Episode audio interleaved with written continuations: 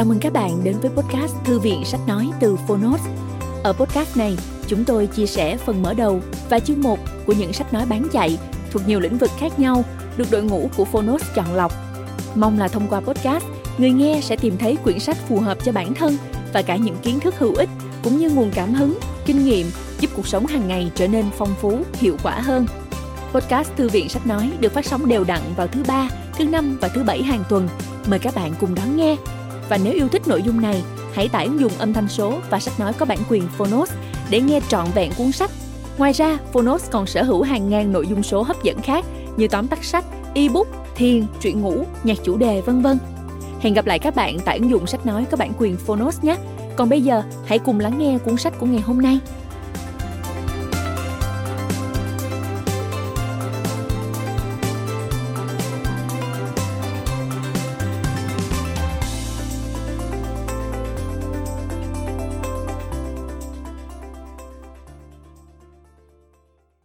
Bạn đang nghe từ Phonos.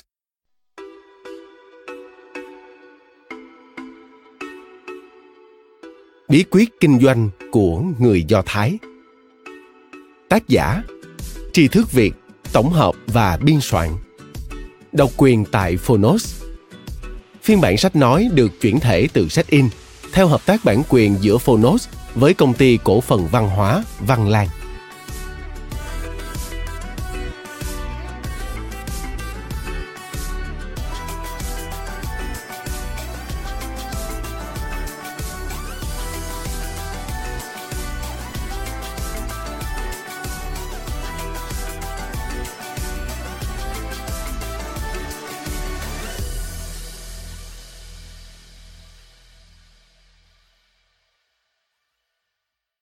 Lời giới thiệu Năm 1997, George Soros đã khiến cuộc khủng hoảng tiền tệ bùng phát tại Đông Nam Á, thu vào cho mình những khoản tiền khổng lồ.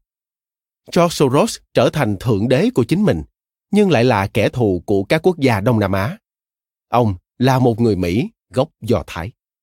Có thể nói, Do Thái là một trong những dân tộc thông minh nhất trên thế giới.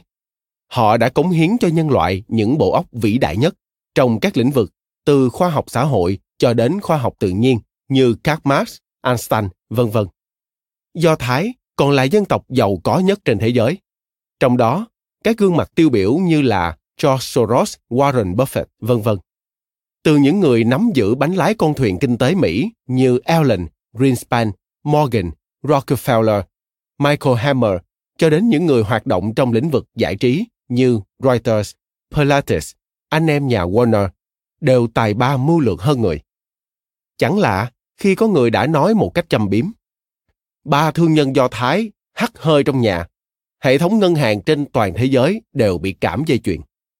Năm thương nhân Do Thái kết hợp với nhau, có thể khống chế toàn bộ thị trường vàng bạc thế giới.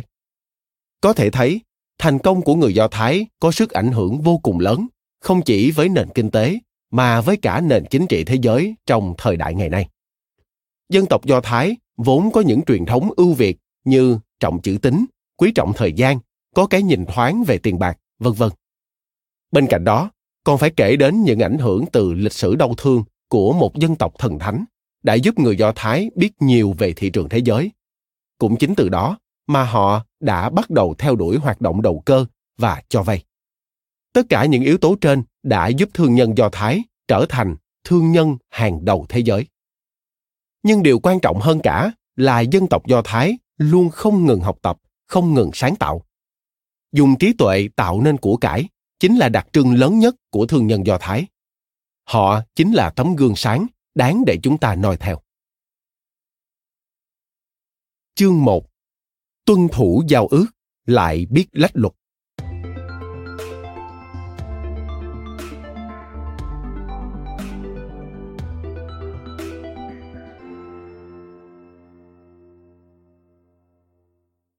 Trọng chữ tín, giữ giao ước, tạo nên thương nhân hàng đầu thế giới.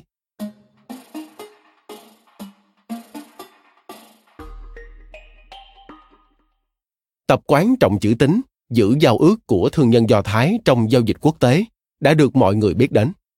Các thương nhân trên thế giới khi làm ăn với người Do Thái đều rất có lòng tin đối với vấn đề tuân thủ giao ước của họ vì người do thái luôn có một yêu cầu hết sức nghiêm khắc đối với bản thân về vấn đề này. Họ không cho phép có một tình huống không giữ đúng giao ước nào xuất hiện, dù có phải để cho những tình huống xấu khác xảy ra. Tố chất này của người do thái đã có ảnh hưởng rất sâu rộng đối với giới thương nhân trên toàn thế giới. Tại thành phố tokyo của nhật bản, có một thương nhân tên là den fushita trong cuốn sách nhan đề, kinh nghiệm làm ăn với người do thái ông đã nhiều lần nhắc nhở giới thương nhân nhật bản không nên thất tính hoặc hủy bỏ giao ước với người do thái. Nếu không, sẽ vĩnh viễn mất đi cơ hội làm ăn với họ. Một ông chủ người do thái đã ký kết một giao kèo với người làm thuê. Quy định mỗi tuần sẽ phát lương một lần. Nhưng người làm thuê sẽ không nhận tiền mặt mà được tùy ý mua các vật dụng tương đương với số tiền lương được trả tại một cửa hàng gần công ty. Sau đó người chủ cửa hàng sẽ đến thanh toán sổ sách với ông chủ người do thái này để nhận tiền mặt. Một tuần sau, một người làm thuê hối hả chạy đến gặp ông chủ và nói, chủ cửa hàng nói không đưa tiền mặt thì không được lấy đồ. Vì vậy, tốt hơn là ông hãy trả tiền mặt cho tôi vậy nhé. Chẳng ngờ, người chủ cửa hàng tìm đến thanh toán sổ sách cũng nói, người làm công của ông đã đến lấy những vật dụng cần thiết. Xin ông thanh toán cho tôi ông chủ người do thái nghe xong câu chuyện bối rối không hiểu, lập tức tiến hành điều tra. Nhưng hai bên đều khăng khăng rằng mình nói thật, khiến ông không thể chứng minh được ai đã gian dối trong việc này. Kết quả, ông chủ người do thái đành phải trả tiền cho cả người làm công và ông chủ cửa hàng, bởi ông đã có lời hứa với cả hai bên. Điều đầu tiên mà người do thái ý thức đến chính là nghĩa vụ tuân thủ giao ước của bản thân hầu hết những người do thái đều rất xem trọng chữ tín, tuân thủ giao ước, khi làm ăn buôn bán với nhau. Thường không cần đến văn bản hợp đồng, chỉ cần một lời hứa là đã đủ sức ràng buộc. Bởi họ tin rằng, có chúa nghe thấy. Việc xem trọng chữ tín, tuân thủ giao ước của người do thái đã mang đến cho họ một hiệu quả kinh tế tích cực. Giới kinh doanh hiện đại hết sức xem trọng uy tín. Uy tín chính là nguồn vốn vô hình là cơ sở tồn tại cho một công ty. Vì vậy, dùng uy tín để mời gọi hay giữ chân khách hàng là chiêu bài được rất nhiều nhà doanh nghiệp hiện nay sử dụng. Trong lĩnh vực kinh doanh, tập đoàn đầu tiên đã đưa uy tín kinh doanh lên vị trí cao nhất. Không hài lòng có thể đổi hàng, chính là công ty bách hóa Sears Roebuck. Do một thương nhân người Mỹ gốc Do Thái là Julius Rosenberg thành lập. Quy tắc, không hài lòng có thể đổi hàng mà công ty ông đã đưa ra vào đầu thế kỷ 20 có thể gọi là chuyện lạ bốn phương vào thời ấy. Quả thực, điều này đã hoàn toàn vượt ra ngoài phạm vi nghĩa vụ có thể quy định của một hợp đồng thông thường. Thậm chí đã đặt khả năng hủy ước của đối tác thành nghĩa vụ vô điều kiện của mình. Lợi thế của uy tín kinh doanh cao đã giúp cho các thương nhân Do Thái phát triển sự nghiệp của mình. Ngay từ thời xưa, các thương nhân Do Thái đã bắt đầu kinh doanh các sản phẩm xa xỉ. Và đến nay, người Do Thái vẫn giữ vững vai trò của mình.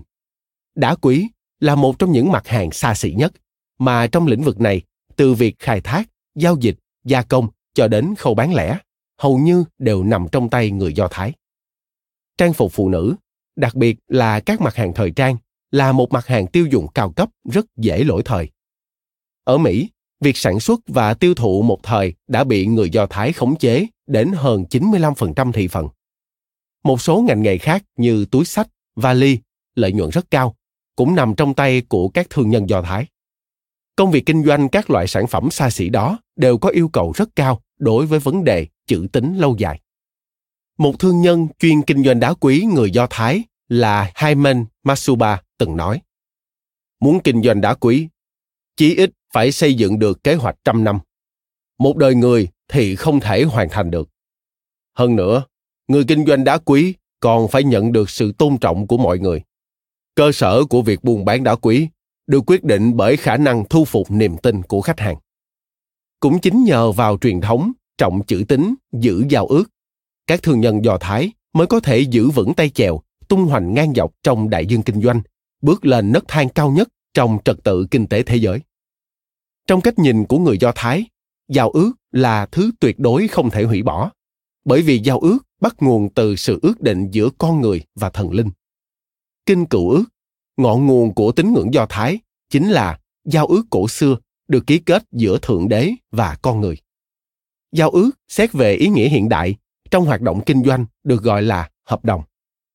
Hợp đồng là một loại văn bản được thực hiện trong quá trình giao dịch giữa đôi bên được ký kết nhằm bảo vệ lợi ích của đôi bên quy định trách nhiệm mà đôi bên cần phải thực hiện trong một thời hạn nhất định một hợp đồng hợp pháp phải chịu sự bảo hộ của pháp luật. Trong giới kinh doanh toàn cầu, vấn đề giữ đúng hợp đồng của các thương nhân do thái có thể nói là chắc như đinh đóng cột. Dưới ngòi bút của shakespeare, thương nhân shylock của thành venice dường như đã trở thành một con quỷ bủn xỉn, tính toán chi ly, xem tiền như mạng sống. Trên thực tế, có thể đó là do thái độ thành kiến hoặc lòng đố kỵ thái quá của shakespeare đối với người do thái mà thôi hành động của shylock là điều luôn được đề xướng trong tinh thần hợp đồng hiện đại và cũng là một biểu hiện của truyền thống, tuân thủ hợp đồng của người do thái. Những điều kiện mà ông ta đã đề xuất cho người đang phải đối mặt với nguy cơ phá sản antonio là hoàn toàn đúng theo giao ước ban đầu. Lịch sử kinh doanh của người do thái có thể xem là có liên quan đến việc ký kết và tuân thủ hợp đồng. Một trong những nguyên nhân tạo nên thành công của các thương nhân do thái là một khi họ đã ký kết vào hợp đồng thì nhất định sẽ chấp hành đến cùng. Dù có gặp phải những khó khăn và nguy cơ lớn hơn, cũng chấp nhận tự mình gánh vác lấy. Họ tin rằng đối tác trong cuộc giao dịch cũng sẽ nghiêm chỉnh chấp hành những quy định đã được ký kết trong hợp đồng. Bởi vì sự tồn tại của họ được bắt nguồn từ việc ký kết một giao ước giữa họ với thiên chúa. Nếu không tuân thủ giao ước là đồng nghĩa với việc phá bỏ giao ước giữa người và thiên chúa tất sẽ mang đến tai họa cho nhân loại. Con người sẽ phải gánh chịu sự trừng phạt của thiên chúa. Chính trên nền tảng nhận thức đó, người do thái rất ghét những người vi phạm hợp đồng, nhất định sẽ truy cứu trách nhiệm đến cùng, yêu cầu bồi thường tổn hại một cách không khoan nhượng. Đối với những người do thái không tuân thủ hợp đồng, mọi người đều sẽ nguyền rủa, đoạn tuyệt quan hệ với người đó, cuối cùng sẽ trục xuất người đó ra khỏi giới thương nhân do thái tuân thủ hợp đồng quyết không hủy ước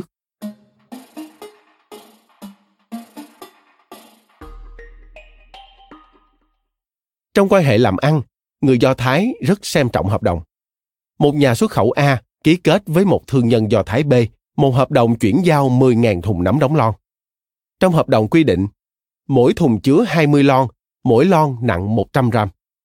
Nhưng đến khi xuất hàng, nhà xuất khẩu A lại xếp lên 10.000 lon nấm có trọng lượng 150 gram.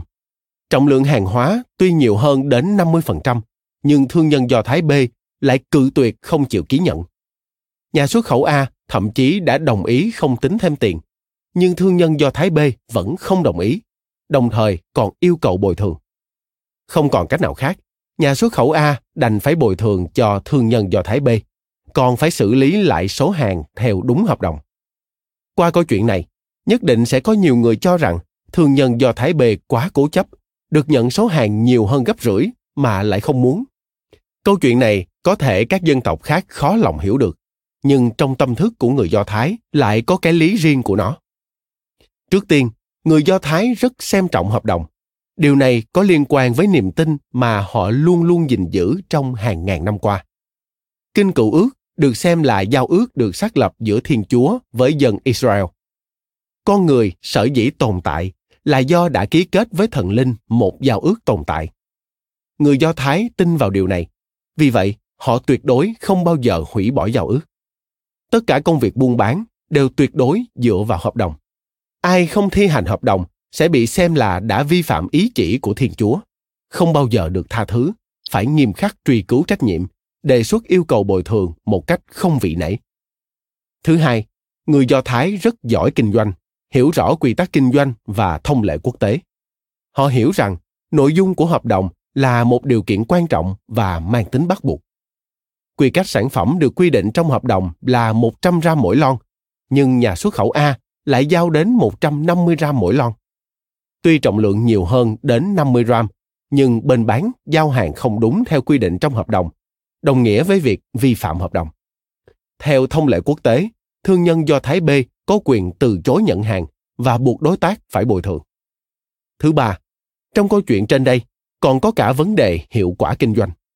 thương nhân do thái khi mua bán những sản phẩm có quy cách khác nhau là đều có mục đích kinh doanh riêng của mình bao gồm thích ứng với thị hiếu và thói quen của người tiêu dùng tình hình cung ứng trên thị trường sách lược đối phó với các đối thủ cạnh tranh, vân vân.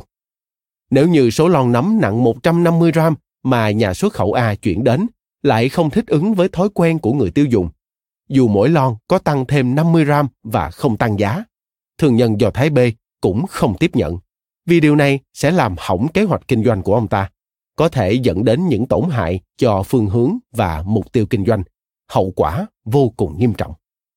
Thứ tư, việc phát sinh tình huống trên đây còn có thể mang đến những điều phiền phức ngoài ý muốn cho thương nhân do Thái B. Giả sử đất nước sở tại của thương nhân do Thái B có chế độ quản lý xuất nhập khẩu tương đối nghiêm khắc. Giấy phép nhập khẩu của ông là mỗi lon 100 gram, nhưng trên thực tế lại là 150 gram.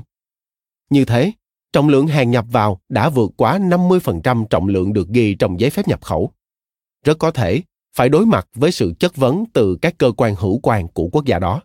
Thậm chí bị nghi ngờ có ý tránh né thuế nhập khẩu, nhập nhiều, báo ít, phải chịu truy cứu trách nhiệm và xử phạt. Tóm lại, hợp đồng là một điều kiện vô cùng quan trọng trong mua bán. Vi phạm những quy định trên hợp đồng sẽ gây ra những hậu quả nghiêm trọng cho cả đôi bên. Thương nhân Do Thái hiểu rõ điều đó nên luôn nhấn mạnh đến việc tuân thủ hợp đồng. Trên thực tế, trong giới kinh doanh ngày nay, hợp đồng đã trở thành một yêu cầu phổ biến và tất yếu trong hoạt động kinh doanh của các quốc gia trên thế giới. Thông qua quá trình đàm phán trong giao dịch, sau khi đề nghị của bên này được bên kia chấp nhận, hợp đồng xem như đã được thành lập. Hợp đồng được cả đôi bên ký kết sẽ trở thành một văn kiện mang tính pháp luật có khả năng ràng buộc đôi bên. Các điều khoản quy định có liên quan trong hợp đồng, đôi bên đều phải tuân thủ và chấp hành. Bất kỳ bên nào vi phạm những quy định trong hợp đồng đều phải chịu trách nhiệm trước pháp luật tuân thủ điều ước một dạng công chính trên hình thức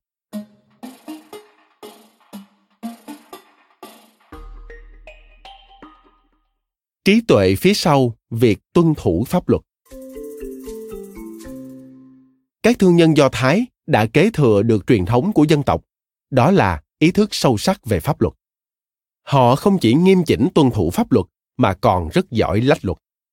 Thực tiễn kinh doanh hơn 2.000 năm đã chứng minh họ không chỉ hết sức tuân thủ giáo điều của dân giao ước, mà còn vận dụng trí tuệ của mình, tích lũy được những kinh nghiệm về pháp luật, thông qua giao ước, đạt được mục đích của bản thân.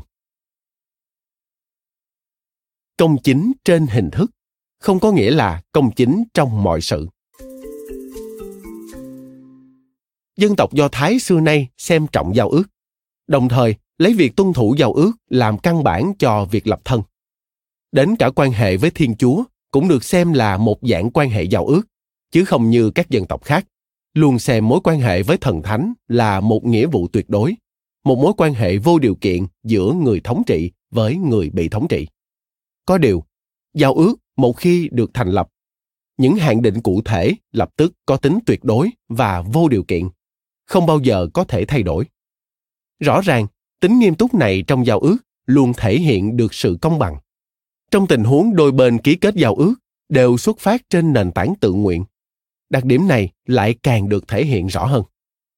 Tuy nhiên sự công bằng này chỉ tồn tại trên hình thức hoàn toàn không đồng nghĩa với sự công bằng trong nội dung giao ước trong bất kỳ giao ước nào đôi bên tham gia lập ước cũng đều mang động cơ mưu cầu lợi ích lớn nhất cho bản thân mình tìm đủ cách để tăng thêm những quy định có lợi cho mình trong trường hợp vừa nêu trên một bên sẽ nằm ở thế yếu rõ rệt, nên không thể cự tuyệt, yêu cầu do bên kia áp đặt. 12 chi tộc của người Do Thái bắt nguồn từ 12 anh em có quan hệ huyết thống với nhau. Cha của họ chính là Jacob. Khi còn trẻ, Jacob từng qua phương Đông làm công cho người cậu của mình. Sau đó kết hôn với hai người con gái vốn là hai chị em. Trải qua nhiều năm, theo lời hứa của đấng tối cao, ông đã đưa vợ con về đất Canaan trên đường đi, vào một đêm nọ, một người lạ mặt xuất hiện và đòi đấu vật với Jacob. Hai người giao đấu với nhau đến tận mờ sáng.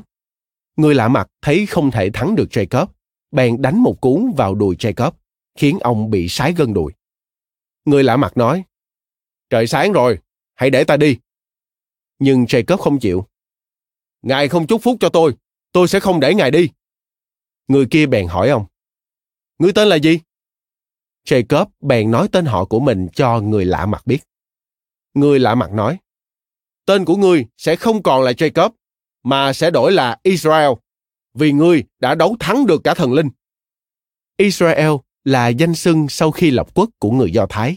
Nó có nghĩa là người đấu vật với thần linh. Thiên Chúa thi đấu với con người lại sử dụng một động tác không hợp lệ. Nhưng vì sao người Do Thái lại ghi chép tường tận câu chuyện ấy vào Kinh Cựu Ước, bộ sách thiêng liêng nhất của dân tộc mình? Phải chăng họ có thái độ không mấy tôn kính đối với Thiên Chúa? Có thể là trong cách thức đấu vật của người Do Thái cổ, không có quy định thành văn rõ ràng về việc dùng tay đánh vào đùi của đối thủ. Trong trường hợp đó, Thiên Chúa chỉ đơn thuần là đã lách được kẻ hở của một quy định không mấy chặt chẽ. Còn chuyện con cái Thiên Chúa, tức dân Do Thái, ghi chép lại câu chuyện Thiên Chúa lợi dụng khe hở. Lý do xác đáng nhất có thể đưa ra là do nhu cầu thần thánh hóa hành động luồn lách khe hở, tức khả năng hành động phi pháp trong sự hợp pháp. Luồn lách khe hở pháp luật.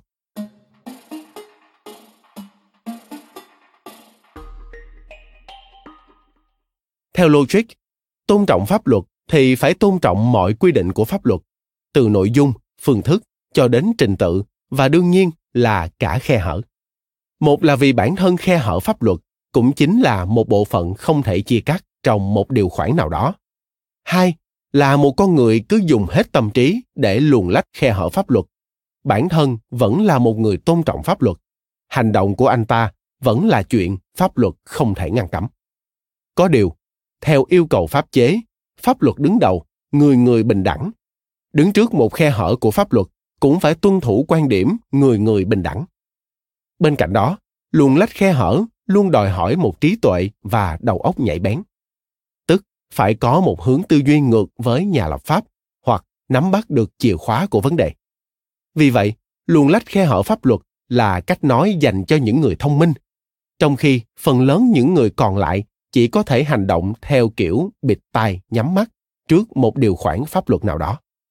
Đối với những người do thái, xem việc nghiên cứu pháp luật là một nghĩa vụ trong đời hoặc một nghề cha truyền con nối, bất kỳ pháp luật nào cũng có khe hở hơn nữa, có nhiều điều khoản mà khe hở của nó cũng to, không kém gì cửa chính của tòa án. Chỉ cần nắm được phương pháp đúng đắn, hành động gọn gàng là có thể tự do ra vào. Đặc biệt là đối với những hệ thống pháp luật được xây dựng dưới cái nhìn kỳ thị đối với người do thái, họ nhất định sẽ càng xem xét kỹ, tìm kiếm cho ra những khe hở của nó. Có điều, so với hành động phá lưới leo rào của những người không chịu tuân thủ pháp luật thói quen luồn lách khe hở pháp luật một cách êm ái, nhẹ nhàng của người do thái. Vừa không khiến người khác chú ý, lại không gây cảm giác bất an. Có thể giữ cho khe hở được trường tồn, giúp người sau vẫn có thể luồn lách dễ dàng. Trong thời gian nổ ra đại chiến thế giới thứ hai, đất nước ba lan đã rơi vào tay của phát xít đức. Quốc gia nhỏ bé lân cận là lithuania cũng lâm vào tình thế sắp bị thôn tính. Rất nhiều người do thái tranh nhau rời khỏi lithuania quá cảnh vào nhật bản để đến các nước khác lánh nạn một hôm nhân viên kiểm tra điện tính của chính phủ nhật bản đến gặp vị đại diện của hội đồng do thái là ông sayo Anan, yêu cầu ông phiên dịch và giải thích một bức điện tính chuyển đến thủ đô Vilnius của Lithuania. Trong bức điện có một câu như sau. Shish omiskat shim talisehat. Ông Anan lúc đó đã giải thích rằng đây là một bức điện báo do giáo sĩ Kalis gửi cho một người đồng sự ở Lithuania bàn về một số vấn đề liên quan đến nghi lễ của Do Thái giáo. Ý nghĩa là sáu người có thể khoác một tấm khăn để tiến hành nghi thức cầu nguyện. Nhân viên kiểm tra thấy lời giải thích có lý, nên đã đồng ý phát bức điện tính ấy đi. Kỳ thực, bản thân Anan cũng không hiểu.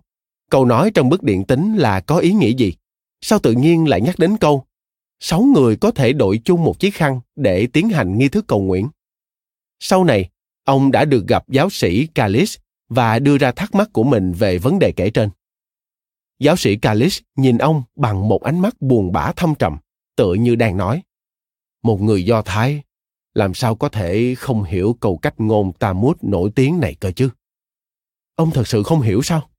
Ngụ ý của nó là sáu người có thể dùng chung một giấy chứng nhận để đi lại. Bây giờ, Annan mới hiểu ra vấn đề. Giáo sĩ Kalis vừa mới rời khỏi châu Âu, chuyển đến Nhật Bản. Điều mà ông quan tâm nhất trong lúc này chính là những đồng bào Do Thái còn đang kẹt lại ở Lithuania. Ông biết, visa quá cảnh mà chính phủ Nhật cấp tại thủ đô Vilnius của Lithuania được tính theo đơn vị gia đình. Thế là, ông đã bí mật kiến nghị những người Do Thái ở đây, dù sáu người không có quan hệ thân thuộc với nhau, cũng hãy cứ tập hợp thành một đơn vị gia đình để cùng nhau đến xin visa quá cảnh. Bằng cách đó, sẽ có nhiều người Do Thái có được cơ hội rời khỏi đất nước Lithuania đang ngập chìm trong khói lửa chiến tranh.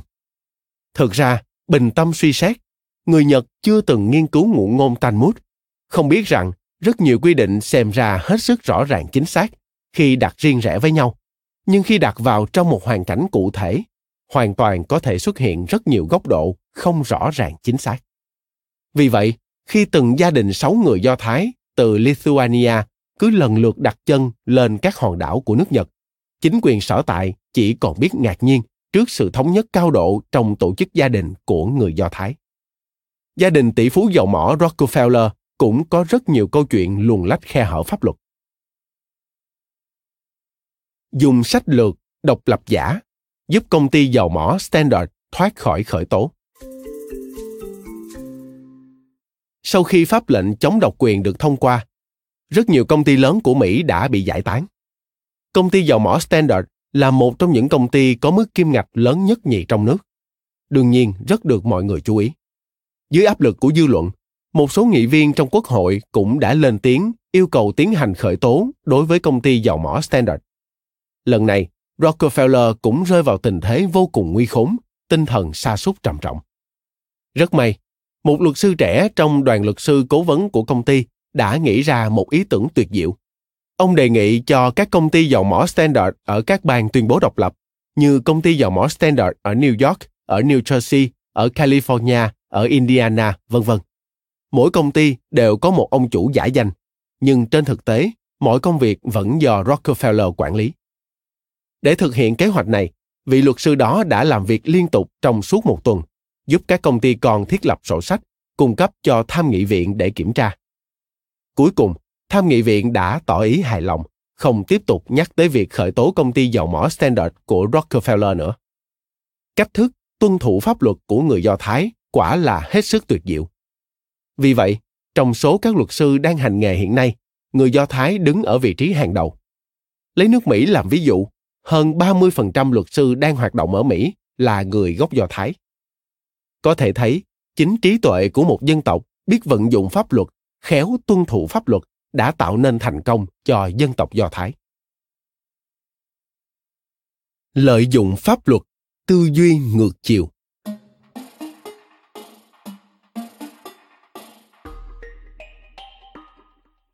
Biết dùng pháp luật, khéo giữ pháp luật là sở trường của người Do Thái. Trong đó, bí quyết dùng ngược pháp luật là ảo diệu nhất. Dưới tiền đề là không thay đổi hình thức pháp luật mà vận dụng pháp luật, biến nó thành một công cụ hay một lá chắn cho mình sử dụng. Điều này rất đáng cho mỗi người chúng ta học hỏi. Có một câu chuyện cười ẩn chứa lối tư duy lợi dụng pháp luật như sau.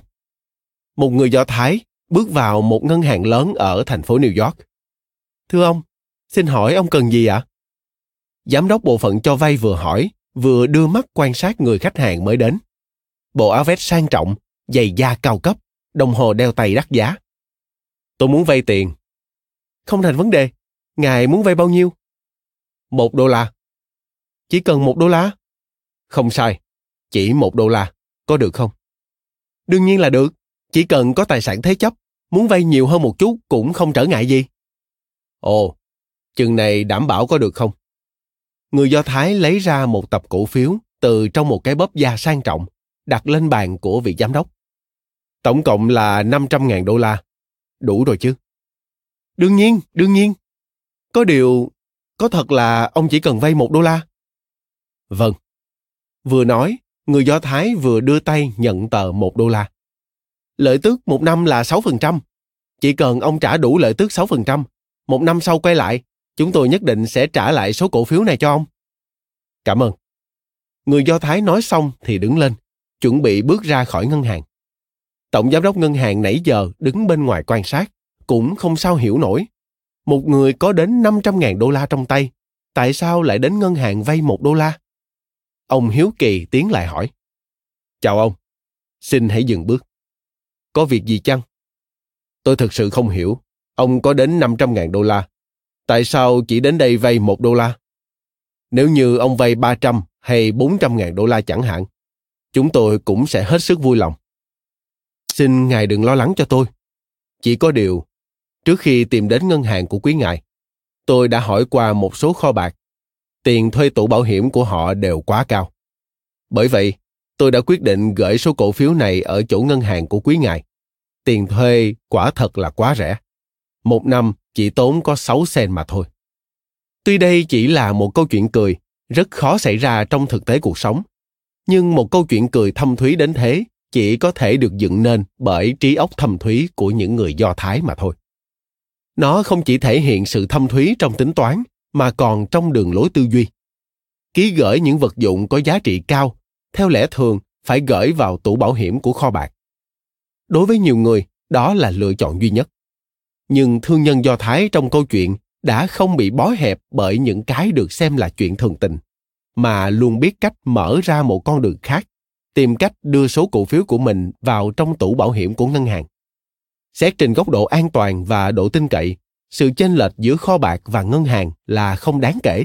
Chỉ có vấn đề thu phí là hoàn toàn khác nhau. Đây chính là lối tư duy ngược chiều mà thương nhân Do Thái đã vận dụng hết sức khéo léo.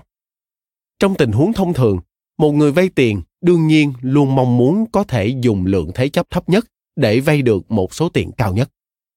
Trong khi ngân hàng vì muốn bảo đảm an toàn và có lợi trong việc cho vay sẽ không bao giờ cho phép số tiền được vay gần với giá trị thực của vật thế chấp.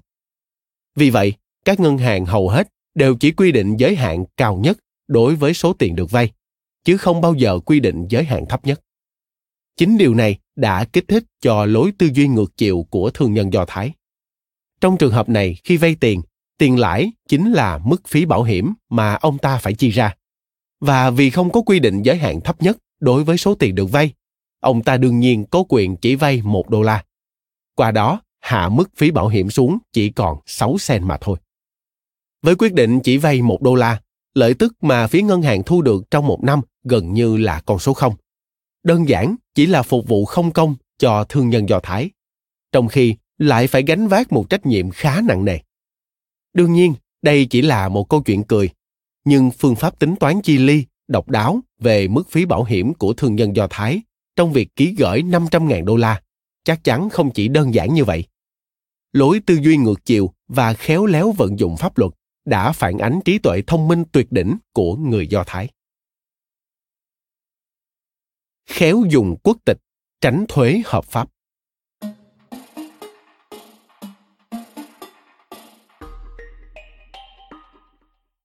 Che trời vượt biển. Johnny là một thương nhân người Mỹ gốc Do Thái, đã lăn lộn trong thương trường hơn 30 năm. Vì vậy, ông đã nghiên cứu rất nhiều những thủ đoạn trốn thuế, tránh thuế trong hoạt động kinh doanh thương nghiệp. Đối với các điều khoản quy định của Hải quan Mỹ, ông càng nắm rõ trong lòng bàn tay. Từng có một thời gian, để nhập khẩu găng tay da nữ từ Pháp vào Mỹ phải nộp thuế nhập khẩu khá cao. Vì vậy, giá bán của loại găng tay này trên thị trường Mỹ cũng hết sức cao. Để kiếm được nhiều lợi nhuận, Johnny đã bay đến Pháp mua 10.000 đôi găng tay lông cừu cao cấp nữ. Để không phải đóng quá nhiều thuế nhập khẩu, ông chia 10.000 đôi găng tay thành từng chiếc riêng lẻ. 10.000 chiếc găng tay bên trái được đóng vào một thùng, chuyển phát về Mỹ. 10.000 chiếc găng tay bên phải tạm thời giữ lại ở Pháp. Sau đó, tại sảnh chuyển hàng của Hải quan Mỹ, hàng hóa được chất thành đống một chiếc thùng gỗ lớn đang nằm ở góc tường, vẫn chưa có ai đến lấy. Đó là một thùng hàng được gửi đến từ Pháp. Bên ngoài cũng bình thường như bao thùng hàng khác. Điều kỳ lạ là đã quá thời hạn lấy hàng mà vẫn chưa thấy chủ nhân của thùng hàng đến nhận. Căn cứ quy định của Hải quan Mỹ, những lô hàng vượt quá thời hạn lấy hàng mà không có người đến nhận, bộ phận hải quan có quyền xem đó là lô hàng vô chủ, đem ra bán đấu giá. Một hôm, nhân viên hải quan mở thùng hàng ra xem, phát hiện bên trong là một lô găng tay nữ được sản xuất từ Pháp. Các nhân viên hải quan hết sức ngạc nhiên vì loại găng tay này không chỉ được sản xuất bằng nguyên liệu cao cấp, gia công tinh xảo mà kiểu dáng và màu sắc cũng hết sức độc đáo. Tổng cộng là 10.000 chiếc. Bây giờ, loại găng tay lông cừu cao cấp này có giá bán rất cao ở Mỹ. Tại sao lại không có người đến lấy? Điều khiến cho các nhân viên hải quan đau đầu hơn nữa là 10.000 chiếc găng tay đó chỉ toàn là găng tay bên trái. Chiếu theo thông lệ, các nhân viên hải quan đã đưa số găng tay kể trên đến phòng đấu giá. Tại đó, Johnny nhanh chóng mua lại toàn bộ lô hàng với cái giá rẻ bèo. Sau khi lô hàng thứ nhất được phát đi, Johnny đã biết lực lượng hải quan Mỹ sẽ chú ý đến lô hàng kỳ lạ của mình. Vì vậy, ông cố ý trì hoãn không chuyển phát tiếp lô hàng thứ hai, để hai lô hàng cách nhau đến hơn một tháng.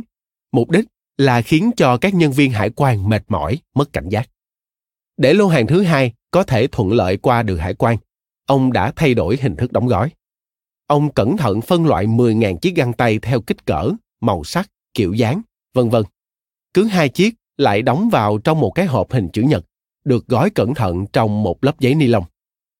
Mặt ngoài của những chiếc hộp cũng được trang trí hết sức xinh đẹp.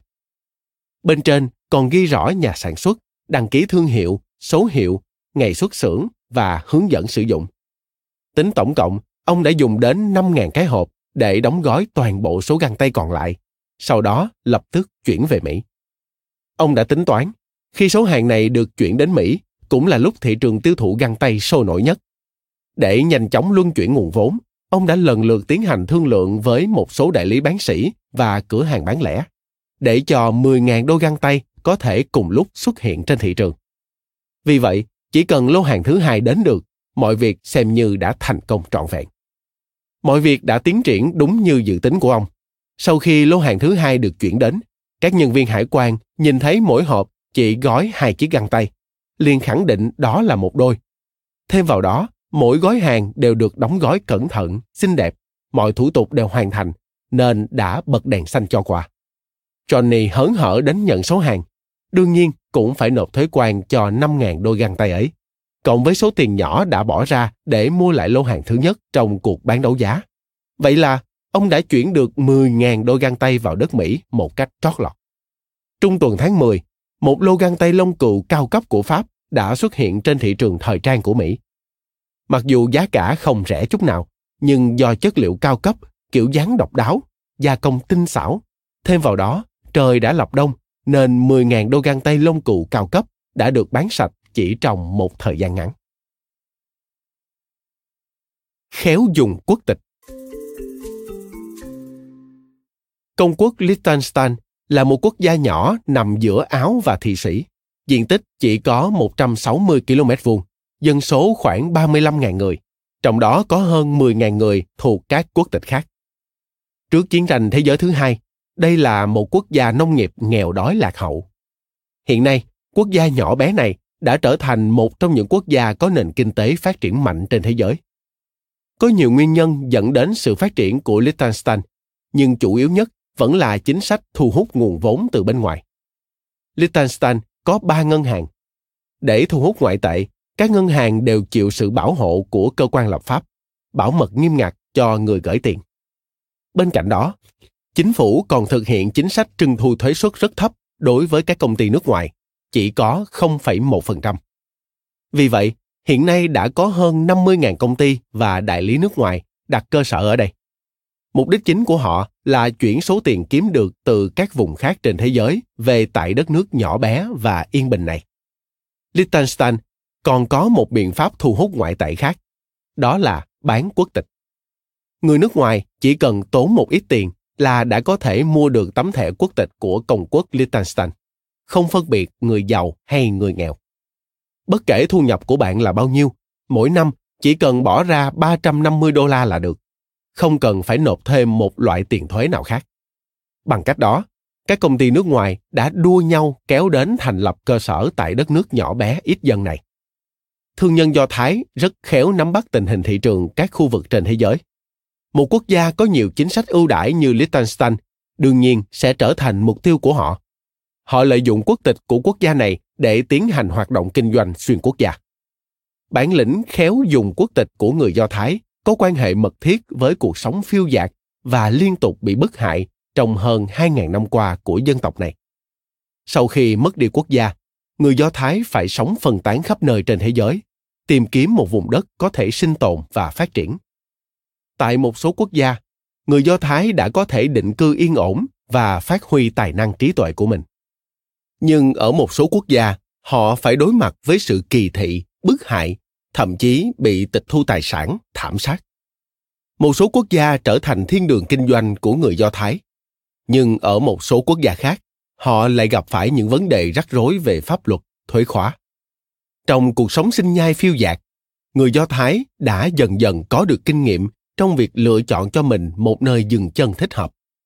Đặc biệt là các thương nhân Do Thái dần dần biết cách lợi dụng quốc tịch tìm ra con đường thuận lợi cho hoạt động thương nghiệp của mình. Đến nay, lợi dụng quốc tịch đã trở thành một kinh nghiệm hoạt động thương mại của người Do Thái. Tuân thủ pháp luật cục bộ, khéo léo trong việc tuân thủ pháp luật thuần túy.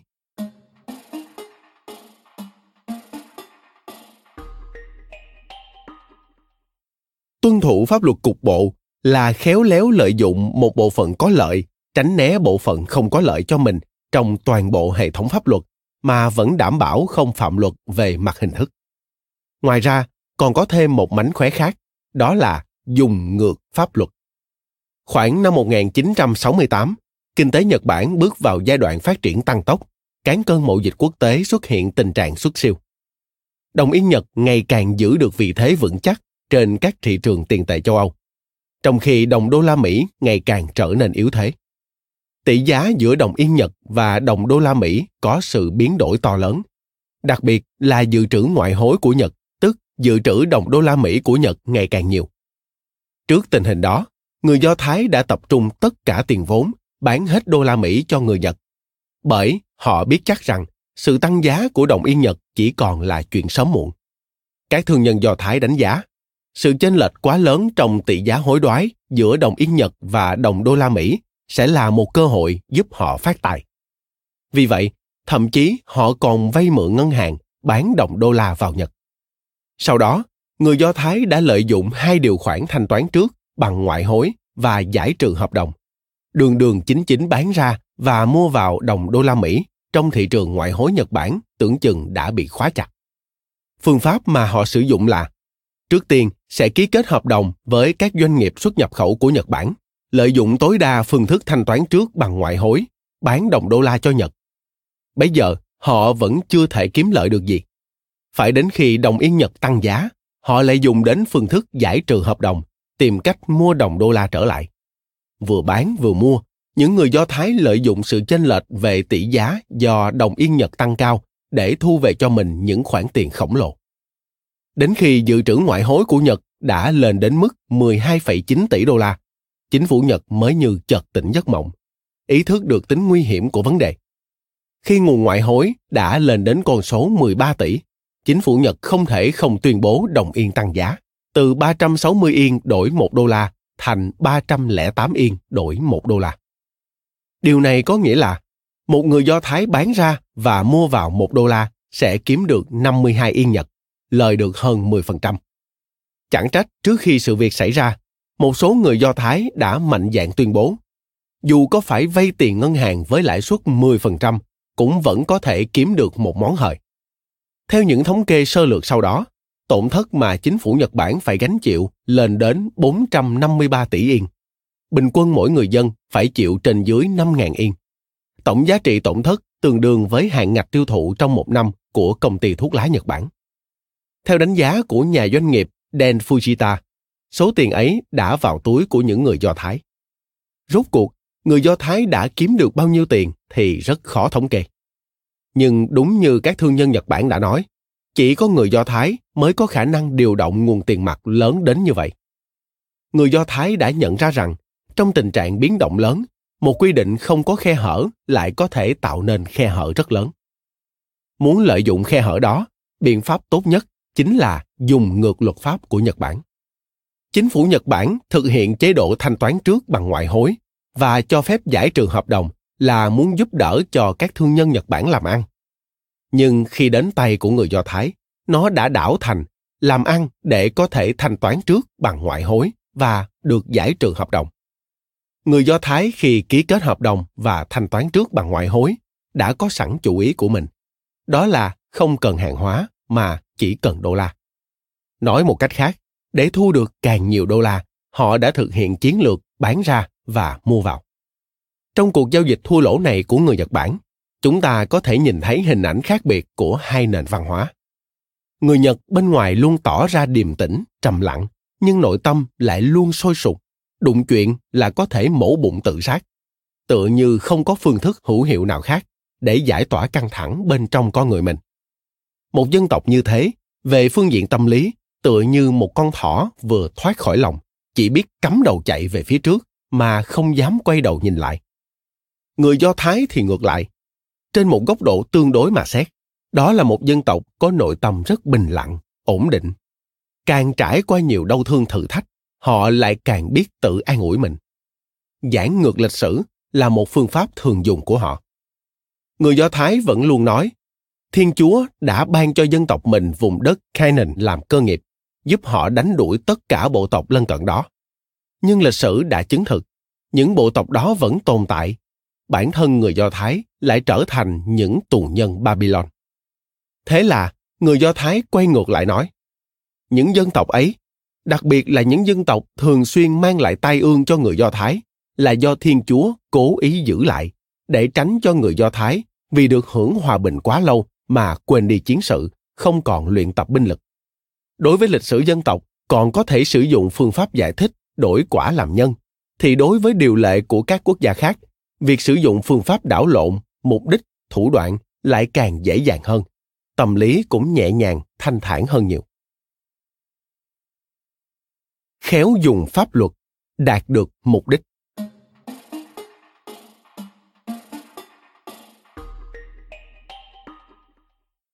Không thể hứa một cách tùy tiện. Một lời hứa của Thiên Chúa cách đây hơn 3.000 năm đã dẫn đến cuộc xung đột không thể chấm dứt giữa khối Ả Rập và Israel. Như thế, khi tuân thủ giao ước trở thành một vấn đề nan giải, thì phải giải quyết bằng cách nào?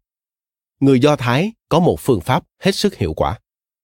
Ngày xưa, có một ông vua chỉ sinh được một người con gái, nên rất mực yêu thương nàng. Một lần nọ, công chúa lâm trọng bệnh. Bao nhiêu thuốc thang quý hiếm cũng đều vô hiệu. Hơi thở đã bắt đầu yếu dần. Quan đại phu buồn bã, bẩm tấu cùng nhà vua. Trừ phi lập tức tìm được thần dược. Nếu không, công chúa sẽ không còn hy vọng gì nữa. Nhà vua vô cùng lo lắng, lập tức dán cáo thị trong khắp kinh thành. Bất kể là ai, chỉ cần trị khỏi bệnh cho công chúa, sẽ được đức vua gả công chúa làm vợ, đồng thời còn cho kế thừa ngai vàng. Ở một vùng rất xa có ba anh em cùng sống với nhau người anh cả có một ống kính nhìn xa vạn dặm thông cáo của nhà vua đã được anh ta nhìn thấy. Người anh cả bèn bàn với hai em tìm cách trị bệnh cho công chúa. Hai người em cũng có bảo bối của riêng mình. Người anh thứ có một tấm thảm biết bay, có thể dùng làm phương tiện đi lại cấp tốc. Người em út có một trái táo thần, bất kể là bệnh gì, chỉ cần ăn được nó là sẽ lập tức khỏi bệnh. Sau khi bàn bạc xong, ba anh em bèn ngồi lên thảm bay, mang theo quả táo, rồi bay thẳng đến hoàng cung. Sau khi công chúa ăn xong quả táo, sức khỏe liền hồi phục. Nhà vua hết sức vui mừng, lập tức cho người mở hội, chuẩn bị tuyên bố với toàn thể thần dân trong nước rằng mình đã tìm được vị phò mã xứng đáng cho công chúa. Tuy nhiên, nhà vua chỉ có một người con gái, nhưng công lao trị bệnh cho công chúa lại thuộc về cả ba anh em. Phải gả công chúa cho ai bây giờ? Người anh cả nói, nếu không phải tôi đã dùng kính vạn dặm nhìn thấy cáo thị, chúng ta sẽ chẳng bao giờ biết chuyện công chúa mắc bệnh mà đến đây cứu chữa. Người anh thứ nói, nếu không có tấm thảm thần của tôi, làm sao chúng ta có thể vượt qua một quãng đường xa xôi để kịp thời tìm đến kinh thành chữa bệnh cho công chúa?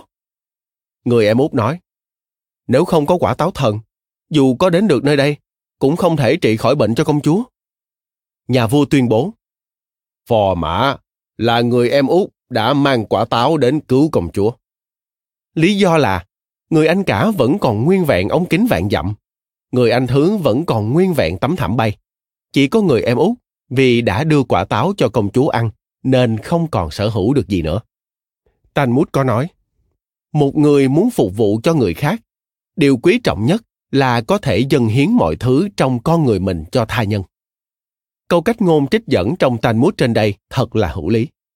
Tuy nhiên, đứng từ góc độ tuân thủ giao ước để mổ xẻ câu chuyện, chúng ta có thể phát hiện Talmud lại một lần nữa sử dụng đến thủ thuật. Trên thực tế, thông cáo của nhà vua là một lời hứa. Trong cách nhìn của người Do Thái, nó có đầy đủ ý nghĩa pháp luật, tất yếu phải thực hiện. Trong thông cáo đã nói rõ, ai trị khỏi bệnh cho công chúa, nhà vua sẽ gả công chúa cho người ấy. Bây giờ, cả ba anh em đều có công trong việc chữa trị cho công chúa. Hơn nữa, đúng như họ đã nói, đóng góp của họ là không thể chối cãi được. Vì vậy, chỉ ít mỗi người trong ba anh em đều có một phần quyền lợi, có thể yêu cầu trở thành phò mã. Nếu chỉ gả riêng cho một trong ba người, thì đồng nghĩa thất tính với hai người còn lại, cũng có nghĩa là bội ước, điều mà pháp luật Do Thái không thể chấp nhận. Vì vậy, bất luận nhà vua có làm như thế nào, cũng đều có thể đối mặt với khả năng vi phạm pháp luật. Để tránh một kết cục không hay, Talmud đã lựa chọn một tiêu chuẩn khác. Không xem ai đã có cống hiến lớn nhất trong việc trị khỏi bệnh cho công chúa, mà xem ai đã dâng hiến nhiều hơn. Cống hiến và dâng hiến tuy chỉ khác nhau có một chữ, nhưng lại cách biệt nhau rất xa. Cống hiến là nói lên mối tương quan giữa kết quả của hành vi và người nhận ơn huệ. Cũng chính là sự đánh giá của nhà vua đứng trên góc độ có lợi cho mình. Dân hiến là nói lên mối quan hệ tương đối giữa quá trình hành động và người ban ơn. Cũng chính là sự đánh giá của nhà vua đứng trên góc độ gánh chịu tổn hại của đối phương. Vì vậy, đổi cống hiến thành dân hiến, trên thực chất là đã thay đổi hoàn toàn tiêu chuẩn đánh giá. Từ đó, thay đổi luôn cả nội dung lời hứa của nhà vua. Nói rõ thêm một bước, trong hệ thống giá trị của người Do Thái cùng làm tiêu chuẩn đánh giá, vị trí của dân hiến sẽ cao hơn cống hiến. Đặt dân hiến vào vị trí ưu tiên hơn so với cống hiến, đương nhiên hợp lý và hợp pháp. Nếu đã như vậy, thay đổi điều kiện thực hiện lời hứa cũng là có căn cứ pháp luật dựa vào đạo lý. Giáo huấn cho kẻ vi phạm giao ước.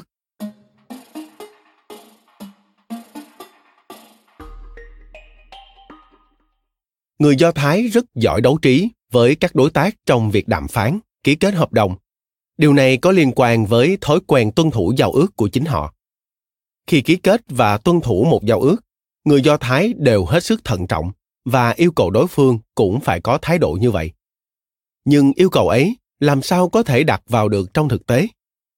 Đặc biệt là những con người không có niềm tin vào Thượng Đế và không xem trọng việc tuân thủ giao ước. Người Do Thái có suy nghĩ hết sức rõ ràng. Sở dĩ một con người dám vi phạm, thậm chí hủy bỏ giao ước, phần lớn là do họ có thể tìm được cái lợi thông qua hành động bội ước đó cứ theo suy nghĩ đó chỉ cần làm tan biến suy nghĩ được lợi của người đó là đã có thể khống chế được hành vi bội ước của đối phương tiến thêm một bước nữa nếu phương thức ấy được thể chế hóa còn có thể ngăn chặn được sự xuất hiện của ý niệm hoặc sự tính toán về bội ước vì vậy phương thức trừng phạt đối với kẻ bội ước tất yếu phải đặt trên cơ sở quyền lợi thực tế ngày xưa có một cô gái xinh đẹp cùng với gia đình đi chơi xa trên đường đi cô gái tách ra khỏi gia đình để tản bộ một mình, bất giác đi đến một miệng giếng. Đang lúc khát nước, cô gái bèn leo theo dây gầu xuống giếng uống nước. Nhưng uống xong lại không thể leo trở lên miệng giếng được. Cô gái hoảng sợ, vừa khóc vừa kêu la cầu cứu. Bấy giờ, có một thanh niên đi ngang qua đó, nghe tiếng khóc la phát ra từ miệng giếng. Anh ta bèn tìm cách cứu cô gái lên. Nhờ cuộc gặp gỡ bất ngờ ấy, hai người đã để lòng yêu mến nhau nguyện một lòng bên nhau mãi mãi. Một hôm nọ, người thanh niên có việc phải đi xa. Trước khi lên đường, anh ta đã đến nhà cô gái để nói lời từ biệt và hứa rằng sẽ mãi mãi giữ lời thề năm xưa.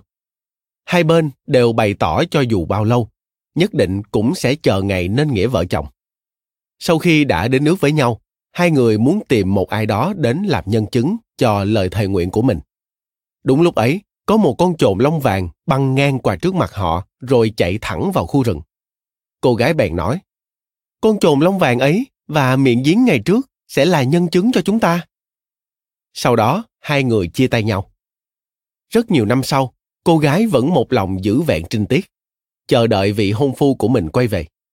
Thế nhưng, người thanh niên ấy đã kết hôn với một cô gái khác tại một vùng đất xa xôi, sinh con cái, cùng nhau trải qua những tháng ngày vui vẻ, hoàn toàn không còn nhớ gì đến lời hôn ước năm xưa. Một hôm, do đùa giỡn quá mệt, đứa con trai của người thanh niên năm xưa bèn ngã lưng nằm ngủ trên bãi cỏ. Đúng lúc có một con trồn lông vàng đi ngang qua, cắn phập vào cổ đứa bé, khiến nó chết ngay lập tức.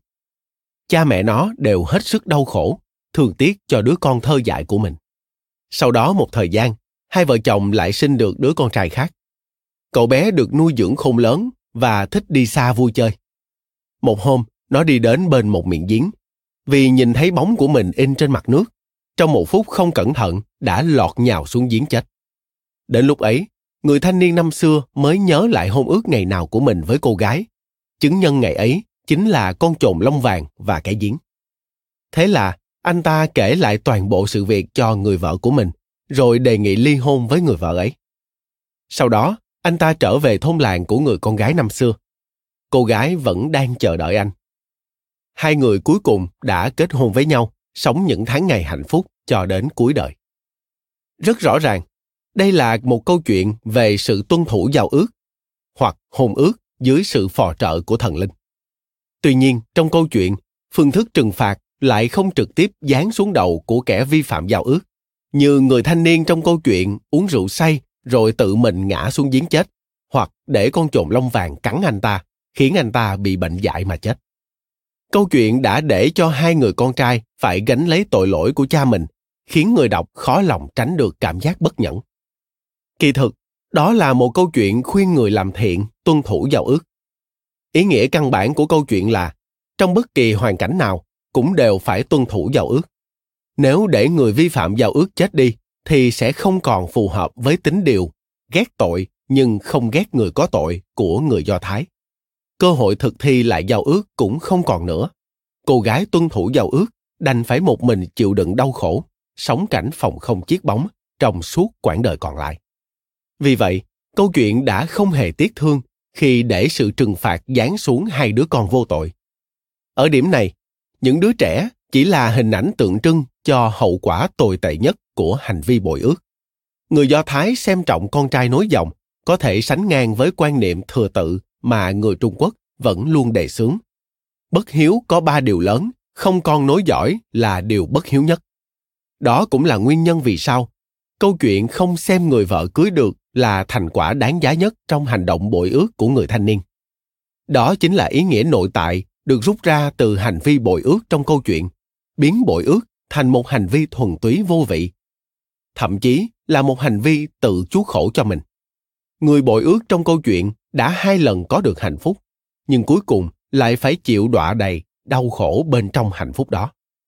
Qua ý nghĩa then chốt của câu chuyện, chúng ta có thể nói đây mới chính là liệu pháp chữa trị hữu hiệu nhất cho căn bệnh bội ước. Trong hiện thực cuộc sống, biện pháp mà người Do Thái áp dụng cho những kẻ vi phạm giao ước là trục xuất người đó ra khỏi cộng đồng. Trên thương trường, một người Do Thái bị cả cộng đồng bài xích sẽ rất khó để tiếp tục sinh tồn. Sinh tồn bằng con đường làm ăn buôn bán. Nếu đối phương không phải là một người Do Thái, họ sẽ không ngần ngại tố cáo anh ta ra trước tòa án, yêu cầu cưỡng chế chấp hành hợp đồng hoặc bắt buộc đối phương phải đền bù tổn thất. Bên cạnh đó, cộng đồng Do Thái còn báo cho nhau tuyệt đối không bao giờ làm ăn buôn bán với người thất tính kia nữa. Nên hiểu rằng mậu dịch quốc tế là lĩnh vực nằm trong tay của người Do Thái.